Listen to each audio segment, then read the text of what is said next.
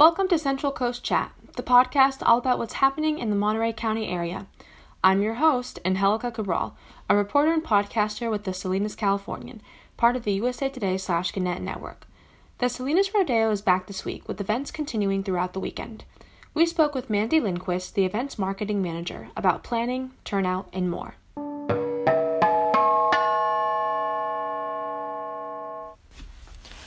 Welcome to the podcast. Can you introduce yourself? My name is Mandy Lindquist. I'm the marketing manager for the California Rodeo Salinas.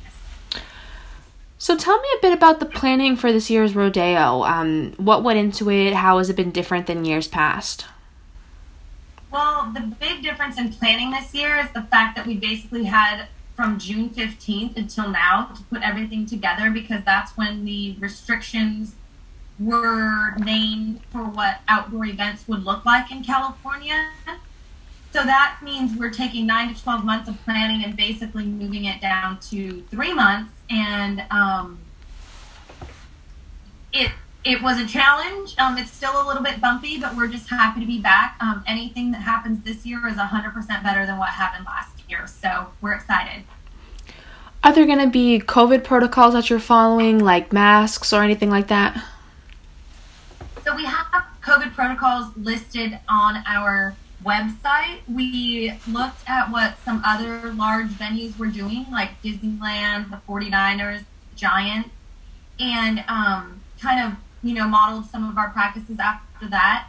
Monterey County does have the indoor mask mandate for unvaccinated individuals, so we do have signage up, complimentary masks available. We also have hand sanitizing stations um, throughout the facility.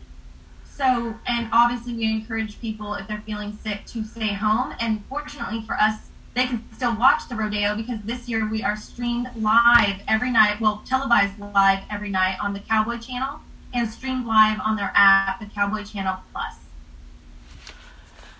So, I know most locals from around here probably are pretty familiar with the event, but for those who might not know, can you tell me a little bit of background about the rodeo? The California Rodeo Salinas is celebrating 111 years of tradition. It is probably the oldest event in Monterey County. It's the premier event in Monterey County. We are the largest rodeo in California and number 10 in the United States out of over 600 rodeos. And we're so proud of that status, but we're most proud of the fact that we're a big part of this community. We have 1,400 volunteers in 2019, we gave back $535,000 to nonprofits, and we have an economic impact of $11 million during Big Week, which is the week that surrounds the rodeo and includes usually concerts, a carnival, parades, um, things like that, a golf tournament, the professional bull riding event, which we did have on Wednesday. Um, but yeah, we're, we're a not for profit organization. We love giving back to our community and um, it's four day rodeo.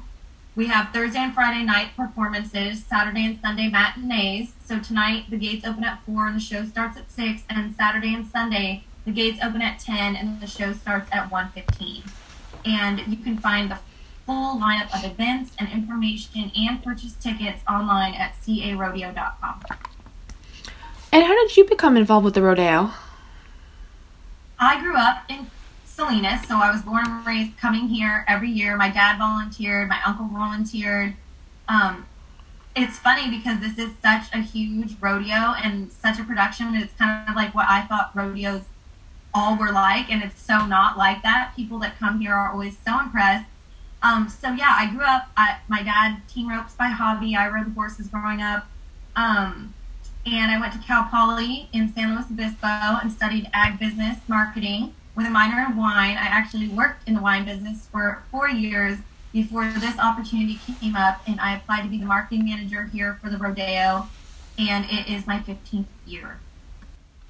Wow. Um, yeah, so you've definitely been doing it a while. yeah, it goes by fast. Um, so what was it like when you weren't able to have it last year? How did that feel for you and your team? Personally, it, was sad, and we were all a little bit lost, just not knowing what to do because you're so used to being busy and ramping up and having community events and everything. And it was just, it was sad. And I know everybody was impacted in different ways, and mostly not in a good way. You know, the events industry has suffered tremendously and and so on a personal note it's devastating because it's your it's your livelihood and it's your passion and it's what you love to do but then also we're like wow the community you know is not we're not contributing that money to the city we're not able to get back to nonprofits so it feels really good to finally be hosting events and um, and ramping back up towards that goal we know this year the impact will not be as big but at least there is an impact and we'll be able to grow it again for next year, we hope. And what are some of the things that are going to be going on this weekend? I know some events have already happened, but for people who still want to attend, what can they look forward to on the weekend? So tomorrow and Sunday. So Saturday performance is our salute to military day. So there'll be some military recognition at the beginning of our grand entry um, as well as we'll have a parachuter jumping out with a giant American flag, and veterans and military with active military with ID receive free entry into the rodeo. And you definitely the gates open early. They open at ten. There are shopping vendors, food vendors. There's a kids corral where kids can go explore and play.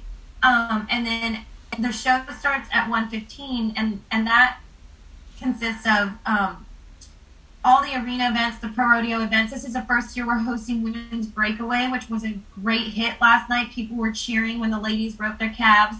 Um, and so team roping, bull riding, saddle bronc riding, all those things. And then on our track, we have a lot of fan favorite events like mutton busting, where the kids ride the sheep. We have trick riders this year performing, and our rodeo entertainer Matt Marriott is really funny.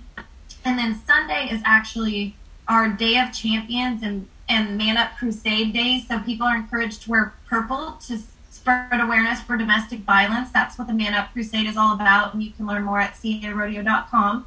Um, but that performance will actually look a little bit different than ours traditionally do. We're the Pro Rodeo Tour finale, so we're the last rodeo before the Wrangler National Finals rodeo. So that's like the Super Bowl of rodeo. So it's a big deal that we're the final rodeo of the season, and we have the top contestants competing for almost a million dollars. So on Sunday, our format will be that eight contestants in each event compete, and so it's a full rodeo with eight contestants, and then it goes to like a sudden death shootout challenge of the top four from those eight, and then we'll crown the winners. They'll receive saddles, buckles, and their prize money at the end of the day on Sunday. And you mentioned um, just right now that there's this was the first year that an event was happening for women? We've always had women's barrel racing, which takes place on our track, which is a little bit closer to our main grandstand. But this is the first year we're having women's breakaway, which isn't necessarily a new event, but it, I mean, for us it is. But it's an event that's gaining traction, and more rodeos are starting to host the women's breakaway as well. So that happens in our arena right after the tie down roping. Hmm. And what kind of turnout do you usually get to this event? Like, how many people coming to the event over the, the week? Over the four days, it's usually uh, over 50,000 or right around there. Um, we had just over 10,000 last night, over 8,000 on Wednesday night at the Professional Bull Riding, which is a separate event. That's a tour of just bull riding.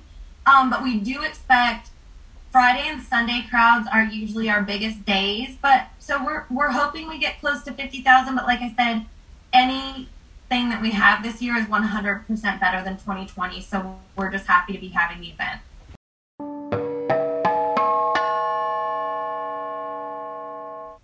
Thanks for listening to this week's episode. New episodes of our podcast are on our website, and you can also listen to us on iTunes. Just search Central Coast Chat.